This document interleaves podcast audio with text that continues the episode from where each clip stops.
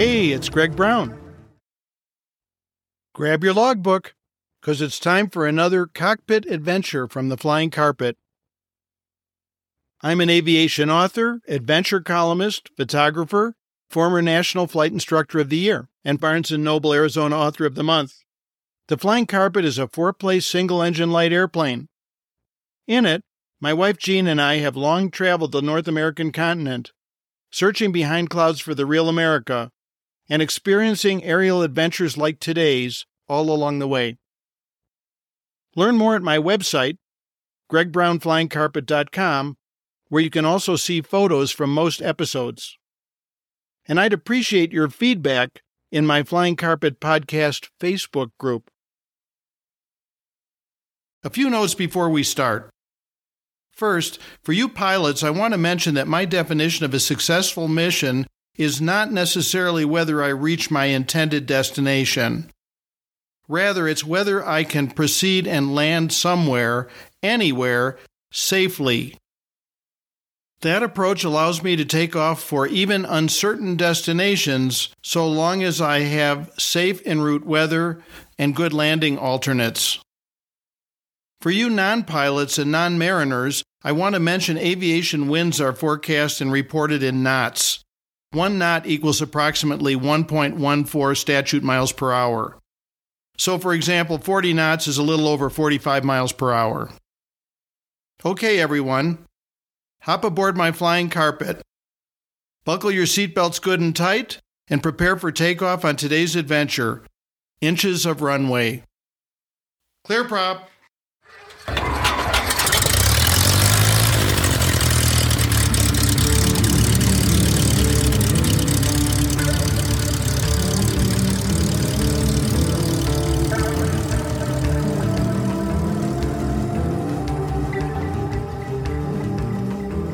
Because wind is invisible, it rarely seems as threatening as other weather when you're flight planning, especially under clear skies. But as every pilot learns, wind is real. Like other weather features, it can be helpful or hazardous and often portends changing weather conditions. We had long planned to fly from Flagstaff to Tucson to enjoy Christmas Day with vacationing relatives, but had been monitoring an approaching winter storm system for days. From early on, it appeared unlikely we could go. Snow was forecast through the entire period, urged along by a powerful cold front and followed by bitterly cold temperatures. Indeed, Christmas morning dawned to snow and blustery winds. Good thing we're invited to a post Christmas gathering here in the neighborhood tomorrow night, observed Jean. Otherwise, we'd spend the whole holiday period alone. Upon checking the day's forecast, however, I was surprised to learn that despite the current wintry conditions, Flagstaff expected mid morning clearing with improving weather to the south as well. Sure enough, at the stroke of 10 a.m., sun suddenly warmed our yard, blue sky pierced the clouds, and ceilings rose almost simultaneously along our route. So we contacted everyone involved and packed for overnight since we'd be departing late for our Christmas day in Tucson. Those less familiar with Arizona may be surprised to hear all this talk of snow. Topographically, the state is divided roughly in half. The more populated southwest portion, including balmy Tucson and Phoenix, is warm, low desert, while the sparsely populated Northeast features four seasons on a high plateau. Flagstaff lies at 7,000 feet above sea level, about 25 miles onto that plateau at the base of the state's tallest mountain, 12,633 foot Humphreys Peak. Snowfall here annually averages about 100 inches. Therefore, on a typical winter day, one might wear a parka and boots in Flagstaff, but shorts and swimwear in desert Tucson. Yet by flying carpet, they're only 90 minutes apart. It's not easy packing for cross country travel in a state that often produces the nation's high and the nation's low on the same day. Quickly, Jean and I gathered both warm and cold weather clothes and then launched for Tucson.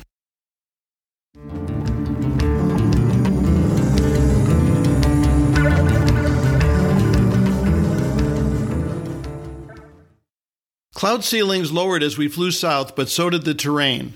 So we enjoyed a pleasant and uneventful flight to Tucson's private La Cholla Air Park.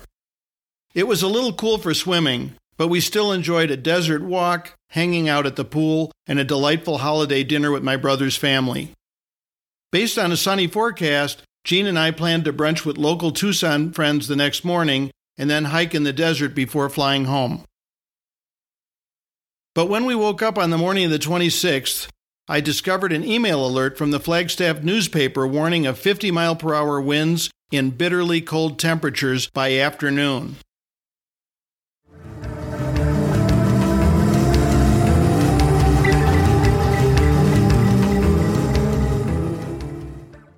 It looks nasty for flying home this afternoon, I said to Jean. Shall we renew our hotel room for another night? But she was eager to get back for the evening's neighborhood party. To do so meant departing immediately in hopes of beating the worst of the winds. Despite yesterday's clear for days prognosis, Flagstaff's aviation forecast now called for morning snow showers and surface winds gusting by midday to 40 knots. Fortunately, clear skies and light surface winds dominated most of our route. But we had to be prepared to land elsewhere depending on Flagstaff's weather conditions at arrival time.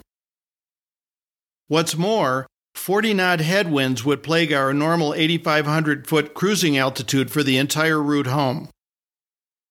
When ridgetop winds exceed 25 or 30 knots, they tumble like river rapids over mountainous terrain rather than flowing smoothly, so, in high mountain areas like Colorado, we would never take off into 40 knot winds aloft. Fortunately, the only really high mountains along this route were near our destination. Still, this could be a heck of a rough ride. But Jean was eager to head home. We phoned our planned brunch companions with regrets and begged a ride from relatives to the airport. Of course, this departure rush alarmed our relatives so I invested precious minutes assuring them that there was no danger. If we couldn't safely land at Flagstaff, we'd have no problem safely landing somewhere else.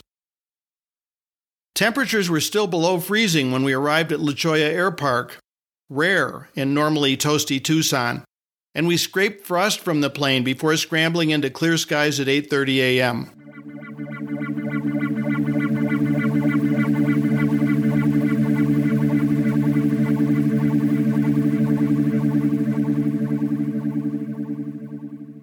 At takeoff time, our Flagstaff destination reported 1 to 3 miles visibility and snow showers. Fortunately, the snow impacted only the last 20 miles of our route, where cold temperatures and a 3,000 foot ceiling would allow an instrument approach if necessary without the need to enter ice laden clouds. The rest of the route, as I mentioned earlier, was clear. So my first concern was beating the worst of the winds aloft and at landing time. We also needed to be prepared to land elsewhere if necessary. If we couldn't get into Flagstaff, our closest alternative, Sedona, would likely also be unavailable due to strong winds battering the rugged terrain of that area. But with five hours of fuel aboard, the flying carpet could easily divert to any number of fair weather alternatives. So, regardless of whether we made our home airport, I didn't doubt for our safety. After takeoff, I flew a dogleg course west of our normal straight line route, detouring over lower terrain to stay below the strongest headwinds until our final minutes approaching 7,000 foot elevation Flagstaff. We cruised at 4,500 feet from Tucson to Scottsdale, making reasonable headway against the wind. The ride became stressfully rough, however, as we flew downwind of the rugged Superstition and Mazatzal mountain ranges.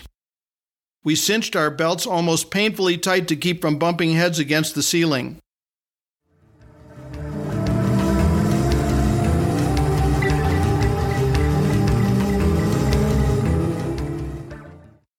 But there was good news, too.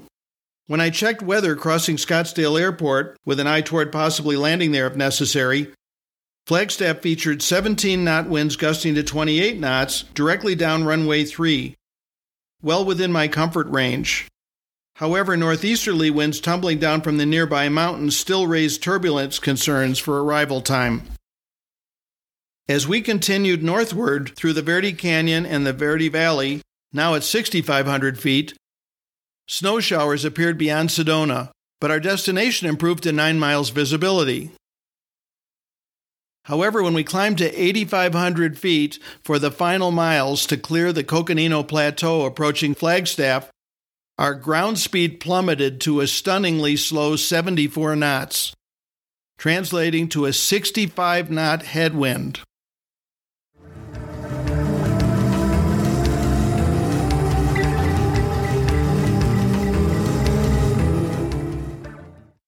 Expecting the worst, we secured loose cockpit items and retightened our seatbelts. Surprisingly, though, apart from the occasional teeth rattling jolt, the ride wasn't too bad. Mostly light to occasional moderate turbulence without any control issues. Flagstaff's recorded weather updated to clear skies as we approached, so the snow was no longer a factor but they now reported 28 knot winds gusting to 42 knots, still directly down the runway. The recorded weather also featured an ominous end note I had never before heard. Swirling winds and gusty conditions reported on short final for runway 3.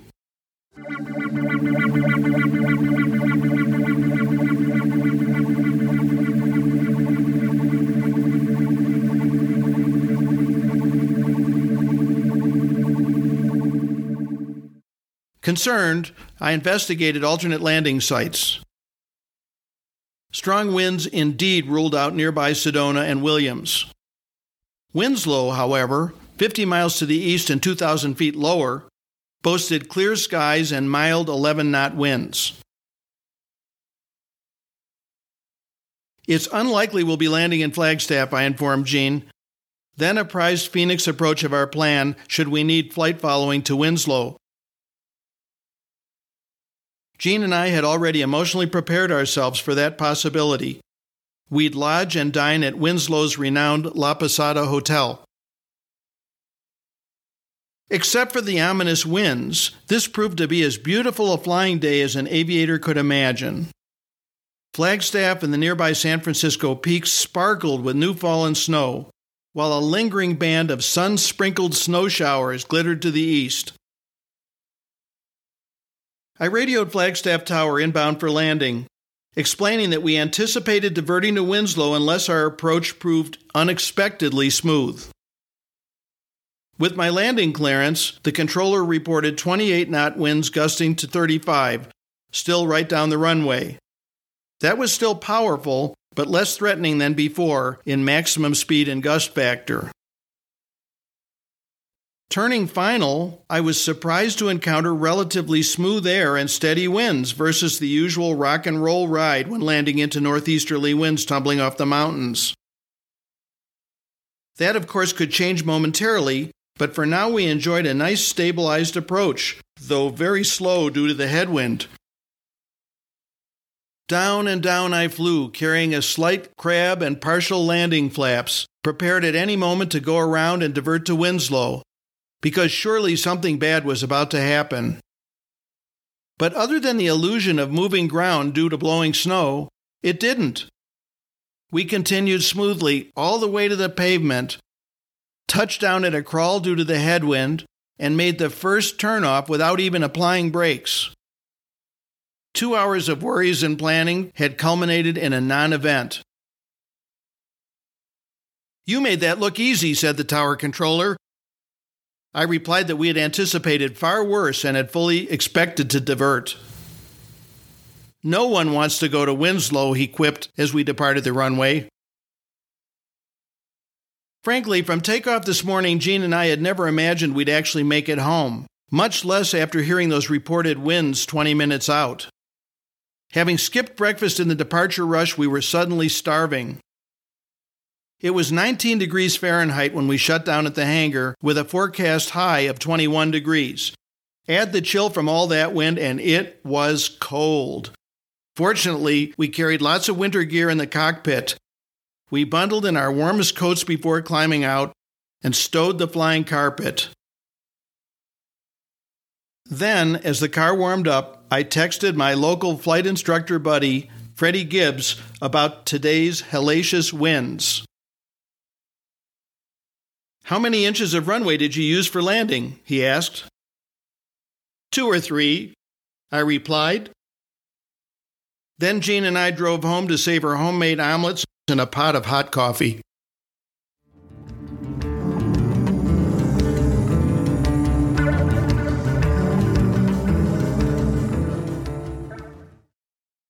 I hope none of you bumped your heads riding along with Jean and me through all that turbulence. Thanks for riding along on today's Flying Carpet adventure. Please help me continue this podcast by sharing your favorite Flying Carpet episodes on social media, posting reviews on your favorite podcast directories, and donating via my Greg Brown Flying Carpet website. Thanks in advance for your support. You can find photos from most episodes at my website, gregbrownflyingcarpet.com. If you enjoyed today's episode, please check out my book of aviation adventure stories, Flying Carpet, The Soul of an Airplane, for which I was named Barnes & Noble Arizona Author of the Month. Learn about that and my other aviation books at gregbrownflyingcarpet.com. Also at gregbrownflyingcarpet.com, you'll find my views from the flying carpet aerial photography, available in fine art metal prints and pilot achievement plaques. Oh, and I'd appreciate hearing your feedback in my Flying Carpet Podcast Facebook group. Follow my social media sites, most of which can be found by searching Greg Brown Flying Carpet. And consider joining my Student Pilot Pep Talk group on Facebook. Thanks again for joining me on today's Flying Carpet Cockpit Adventure. Music by Hannes Brown. See you next time.